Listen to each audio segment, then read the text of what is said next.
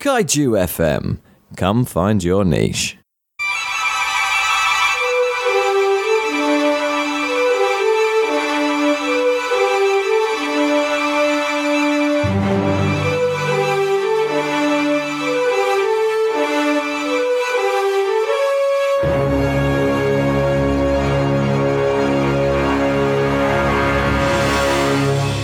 Hello and welcome to this week's episode of The Prestige, a podcast about films for people who love films by people who love films.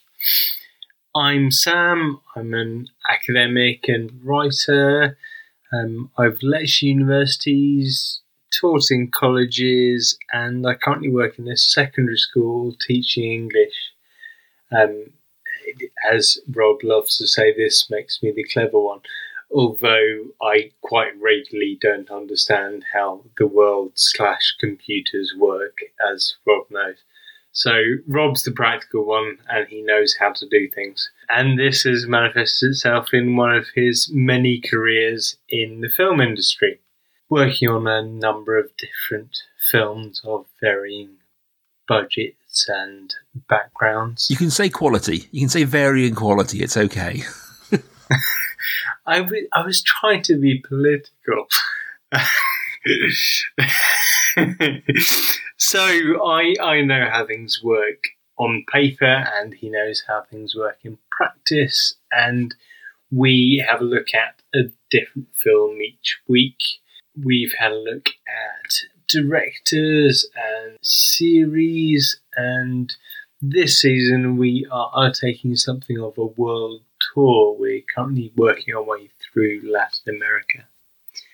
Um, and we end each episode after talking about various themes and ideas that get thrown up by that film with some suggestions for further reading, if you like, further watching other films similar to the film of the week. And we start by talking about what else we've been watching. So, Rob, what have you been consuming media wise? Well, it has been spooky season up until now. It has been the Halloween season. Um, so I have been watching the latest Netflix Halloween series, Midnight Mass. This is the latest series from Mike Flanagan, who did, I think, The House, The Haunting of Hill House and Yes. Bly Manor, which is two previous ones, which I haven't seen. I must say, this was my first into his uh, sort of ongoing series, and it was just brilliant. Haunting Hill House is, is very good. The, this Midnight Mass is on my list to watch. I won't spoil it in that case, um, but suffice to say, it isn't going where you think it is, even when you think you've worked it out. It is. It was scary and it was intense and it was beautiful and it was. It was a really, really powerful bit of TV making, which sounds a lot for a sort of Netflix horror show, but it really, really was quite something. Um, and I would heartily recommend it to anybody. Even though we are now in in the festive season, it's still time, guys, to watch a eight part horror show. what about you, Sam? Um, similarly Netflix based, although not quite so highbrow as Midnight Mass. I think um, it's the thing that everyone's been talking about, Squid Game, which I didn't want to watch because everyone was talking about it, and then I did, and it's very enjoyable. It's, I suppose, um, right for spooky season. Um, my wife, who is not particularly enamoured of gory and violent things, when I say not particularly ma- enamoured of, I mean she won't touch with a barge pole, um, would not last 30 seconds of the first episode of Squid Game. Um, it's incredibly violent and gory and dark and it's like 1984 on steroids and it's just a bit of fun. So whereas I get the feeling from the other work of the director, Olivia House and Bly Manor, that Midnight Mass is going to be quite cerebral and clever. Uh, there is nothing really that clever about Squid Game. It's just quite slick and nice to watch. Excellent. I have. I must say, I haven't seen it myself yet, and it's uh, it's like you. I'm kind of reticent to watch it. It feels so, so big at this point in time. Yes. Um, Yeah. But uh, I'm sure I will get to it at some point, or I won't. There are so many like zeitgeist shows I've never seen, like Tiger King that's coming back season two. Never seen it. think I, I thought everyone's raving about Tiger King. There must I must have missed something. No, I haven't. It's just documentary about a guy who owns a zoo, and I watched the first episode. and I thought this is dull. I can't be able to watch anymore. so this is my review of King. Watched one episode, got bored, gave up. Top notch, top notch. As Sam says, we are currently in our fifth season and we are doing a world tour in which we started down in the bottom tip of South America and we are working our way all the way around the world, trying to look at, well, we can't do every country in the world, each week a different country and a movie from that country. Um, and this week we are watching, we have been watching the, the 2005 Peruvian film Madeinusa.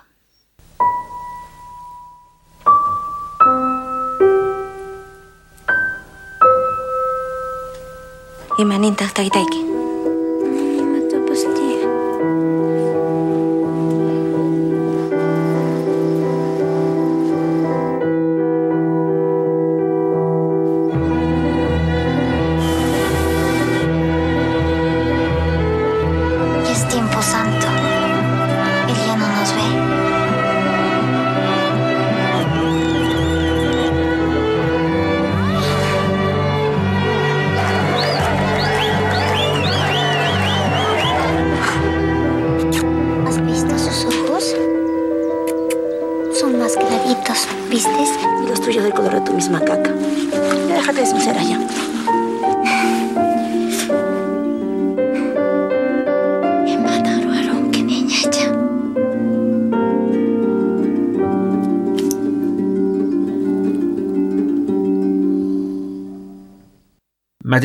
Spelt made in USA, is the tale of the titular Madeinusa, who is a 14, I believe, 14 year old girl in a small village in the Peruvian Andes over the course of three days. These are the three days from Good Friday to Easter Sunday, in which the town has developed a ritual, a belief of some sort, that in these three days, in which Jesus was dead, that God is dead, and he can't see you, and thus all is permitted. There is no such a thing as sin. Anything can happen in these three days. There are rituals around that. It isn't sometimes maybe what we think of it. The, the, the premise there doesn't cover everything that happens. Into this heady mix arrives Salvatore, Salvador, Salvador, who is a photographer and geologist who gets caught up in this town at this time for this festival. And it's the interplay between her and him and her father, who is intending to take of virginity at this Pride festival, her sister, and the rituals of this town. I'm sure we'll get into spoilers as we go forwards, guys. Um, but Sam, how did you find this film? How was this, I suppose, exploration of this fictional town, this fictional festival, and all these people? I think sometimes, particularly on this season, um, we sort of uncover a film that we might not have watched, and it's really grown on me. As, for instance, The Accused, I ne- would never have thought of watching that, and it just, it, it to some extent, I mean, not. It didn't, didn't I won't say it blew me away, but it's something that has stuck with me, and I've I've thought about since. Um, as well as that, we've we've looked at sort of big, almost blockbusters like City of God. Um, the thing with this film is, I just it didn't really grab me. Um, you certainly Mm. wouldn't call it a, a big blockbuster type City No. of God thing. Um, yet it didn't, on the other hand, feel very much like an undiscovered gem. Um, you you've talked before about not really having time anymore for films about bad people doing bad things. Um, and I do have more time for it, as you know, with my um, love of films like 21 Grams of Babel. But it, it, on, I didn't feel like this was, the, I didn't particularly like the characters involved, and I didn't think this was a particularly well made film either. So I I mean, I'm I'm happy to get on board with a film that's about terrible people doing terrible things, as long as it looks beautiful, like Babel. But in this case, it just didn't didn't grab me as a spectacle. As, I mean, it didn't grab me. Grab the characters didn't grab me either. Um, so yeah, I just found it a bit off-putting. and I, I get the feeling that the the stuff about sexual abuse in other films and films I want to talk about later is done sort of in a way that you think, well, yes, this is terrible. I don't particularly want to experience this at all, but I'm going to have to watch it because I know that this happens. Hmm. And I just, it, it just felt a bit outlandish, a bit horrible, a bit. Okay, maybe it does happen, but I just didn't get on board with it at all. How about you? I think I was slightly more positive on than you were, um, but I fully accept all of the comments you're making. I think I'm going to talk emotional first, then practical second. I think that's how I approach it. I think the film is I think the film works well to establish the emotions and the the nihilistic hopelessness of their lives. Hmm. Um, especially in the two daughters who both experience that same existence and have kind of chosen different paths to deal with it. One being quite a very hateful experience in which she kind of really hates the sister, the other one being much more of a dreamer, escapist um, approach. And I kind of I got on board with the two of them, and I got on board with their journey. I think the film lacks a little bit of the emotional punch. And I don't know. Once again, we have often said, you know, we are two guys from Middle England watching these films about very distant cultures that we are not part of, and there may be parts of this movie that we're just not seeing. Um, but a lot of it I felt was a bit extraneous. And I think the film ran for about 100 minutes. And I think there's probably a much snappier 85 minute movie in here. Mm. And I think it could have done with possibly speeding up the opening and possibly slowing down the ending. Um, somewhere between those two. That's the practical, I suppose. I would refute your idea that it wasn't beautiful. I think the one thing that really won me over in the film was the look of this movie. I mean, yes, it's not something like it's not beautiful and slow in the same way something like Lost in Translation is, and or that kind of beauty, or even the overtopness of something like Blade Runner. I think that the film had a real, a real texture to it, and the film felt very, very much like it was taking place in this time, in this place, and like little shots of when the sister, um, Charlie, Charlie was cooking and making some food, and it really felt like these were their lives and little touches like her story about her shoes and little touches like the, the, the all the gifts in the upstairs over the uh, mayor's house. Um, and I think the film did a lot of work in that whole show don't tell thing, and it just you just had to go along with it. I think it was let down a little bit by the um, actor playing Salvador. He was a bit too bland for me. Um, I think he his reaction basically, which was to try and sleep the teenager and not express utter shock and emotion at what's going on in this town. I think, I think for me, ultimately, it fell somewhere between a realistic kitchen sink drama and a much more, I don't know, classical Greek tragedy. Like the, the hmm. characterizations were like it looked very much like a you know a documentary style, in depth, they even like City of God style gritty movie. But so many of the reactions were kabuki style, or they were you know morality play style, or that kind of thing. It, it was all very over the top, and none of the characters felt like real people. Yeah. And I think it, this may be a thing where th- this is part of Peruvian culture that we're not seeing, but for me particularly, it felt like they could have picked one or t'other. Like there, there was, they could have gone down the very over the top caricatured mm, style they were going for with some stuff, or they could have gone down the really quite brutal harshness of the reality of the look of it. But by choosing neither, it felt s- strange. I mean, the the closest analogy I can give to it is something like an anime movie. Now, I don't know if Sam's seen a lot of anime. I um, have not. No. I haven't seen it a lot of either. I've seen some of the big ones, Akira, Ghost in the Shell, that kind of stuff. Um, and often with those, for me particularly, I have a disconnect with them because of the style, the characterizations of the characters. That anime style, which is very hyperactive, very almost silly at times, um, is not one that I gel with personally, and that's fine. And I think that had the same thing here, which is like, I just didn't get on with what they were trying to do with the characters. Even though I liked the premise of the movie and the idea, and I did like the look of the movie, I think the the way the character presented kept me at arm's length. And particularly, I mean, we're going to get into spoilers but the ending. The ending in which Madeinusa returns to her home, kills her father, and with her sister turns on uh, Salvador and then escapes. Like that felt like a real femme fatale moment. Very almost film noirish in which our hero is betrayed. But I just didn't get any emotion from that.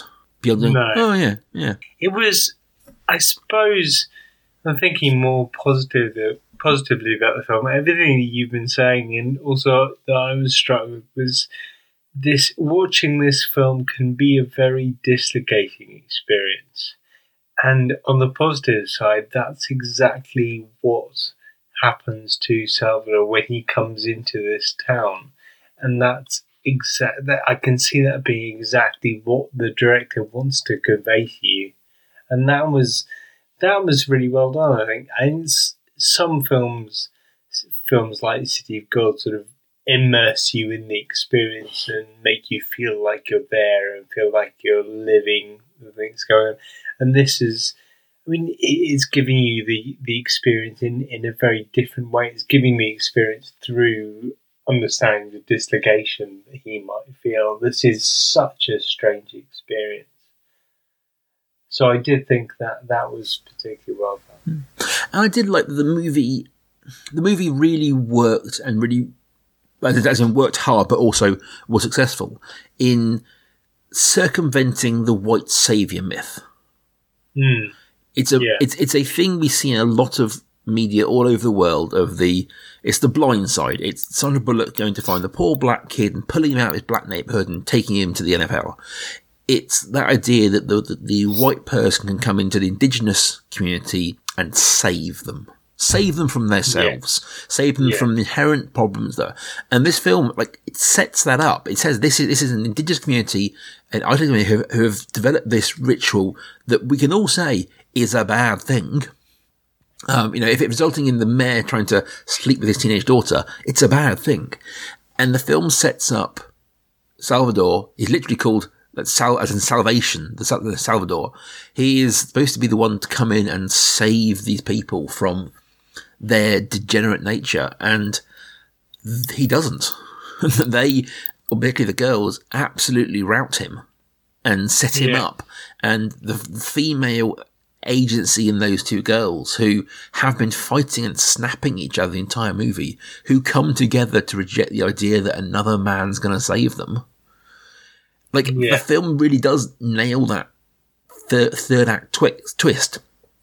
He isn't the savior. He isn't going to get this sweet innocent girl out of this terrible situation she's caught in when she's the one who mm, killed her. Like, you know, we've talked around it a little bit, but like in this Days Without Sin, like the worst thing we really see is someone stealing a pig.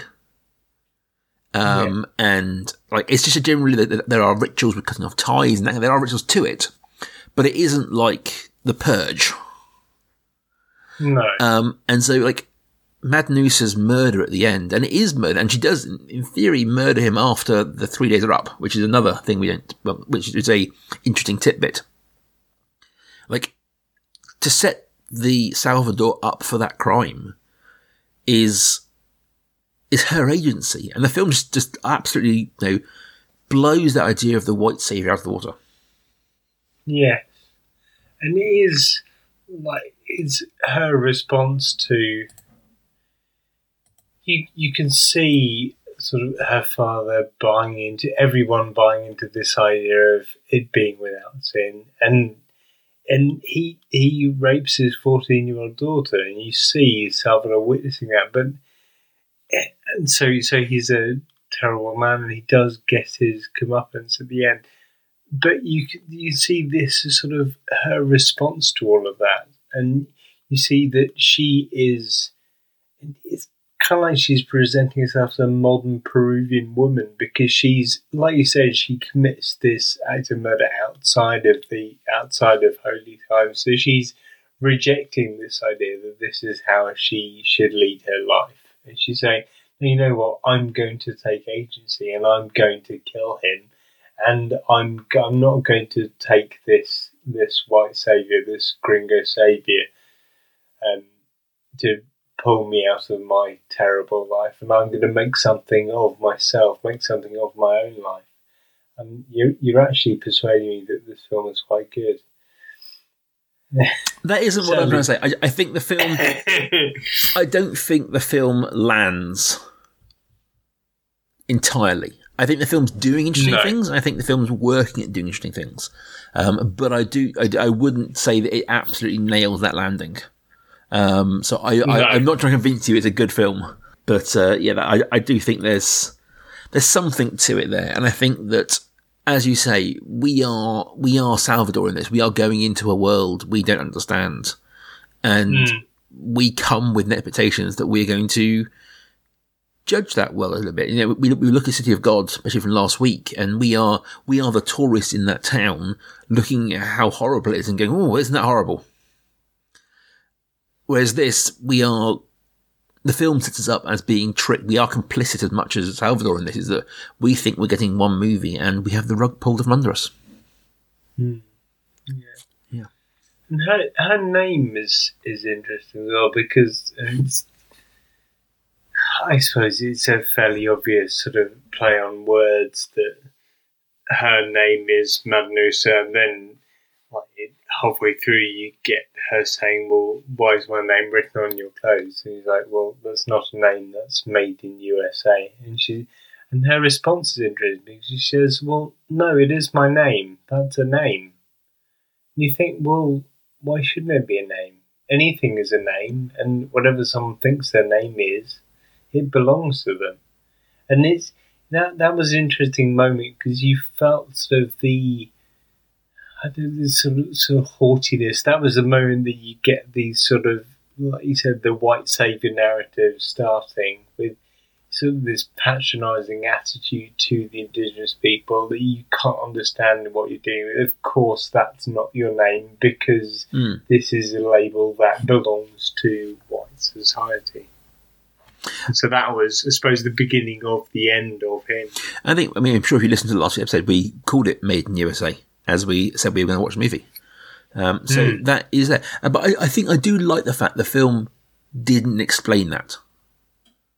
In the same way the film didn't Yeah. explain what happened to um, her mother. The film just didn't, just, this is, this is what's going on. The film took no effort to explain these things or explain how the um, ritual came to be. Or like, the film didn't try and go, here's a load of backstory and lore for all this. It just this is it. This is this is why it felt a bit more like a a bit play to me, like that kind of presented play, because like there wasn't a back. This is, this is it, and the Yeah. characters don't exist outside of what you see.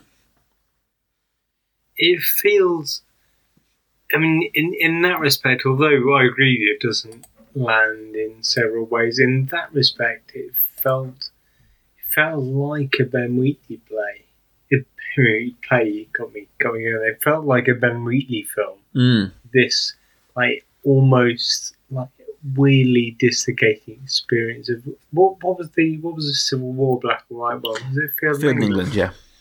Yes, it, it felt there were times where it felt like that. Mm. Um, certainly in the in the sequence in, in the forest towards the end, it was very dislocating experience watching it. It had that sense of creeping dread, I suppose, that uh, you get Yes. these things. Yeah. Do you have some recommendations for us? I do. Um, one is I've hinted at already that I'm I would like to talk about uh, sort of I feel is is a better done presentation of um, the experience of the aftermath of being abused, um, and also has elements of religion in it as well. And it's the Pedro Almodovar film Almodovar film, um, La Mala Educación, which is quite difficult to find because if you Google bad education, you're just going to get a sitcom with Jack Whitehall in it.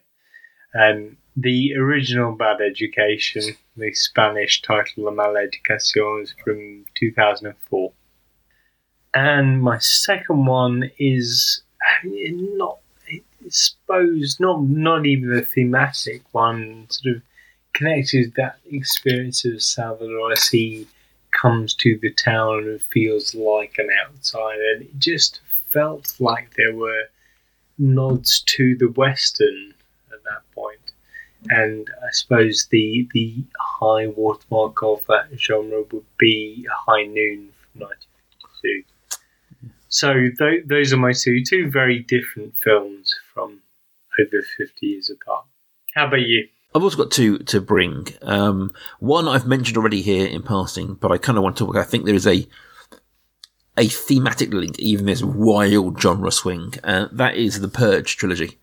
Um, I can't remember if I've talked about it previously on this show, but I always try and watch a franchise for Halloween, and I watched all of the Purge films this year.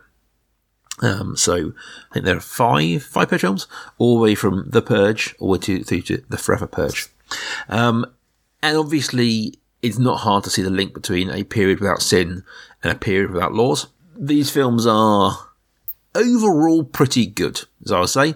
I think the first one's the weakest of the, of the whole franchise, which is a rare thing to say, but they are very fun um, and certainly maintain that quality throughout. My second recommendation is much more thematic. You brought up um, Field in England and Ben Wheatley and that idea of kind of like folk horror, I suppose. We haven't talked too much about the horror elements of this of this movie, but it does have this feeling of dread throughout. That something bad is going on, um, and so I wanted to recommend the original '73 version of The Wicker Man. Um, this also is about a outsider coming into a remote community and thinking he can impose his morals, his values on that community, and ultimately coming a cropper from that. It is obviously brilliant. is a brilliant and well-known film. Don't see the remake. Um, I won't say any more because if you haven't seen it, I think it's worth going in as blind as it can be. Um, but yeah, The Wicker Man from '73. Brilliant. We will be back again next time. And our next film, moving up in Latin America, is the Colombian comedy from 2010, El Paseo. Until then, you can find us both on Twitter at Prestige Podcast, You can find just me at Kaiju FM. or you can email me at prestigefilmpodcast at gmail.com. And we'll see you guys back here in two weeks' time.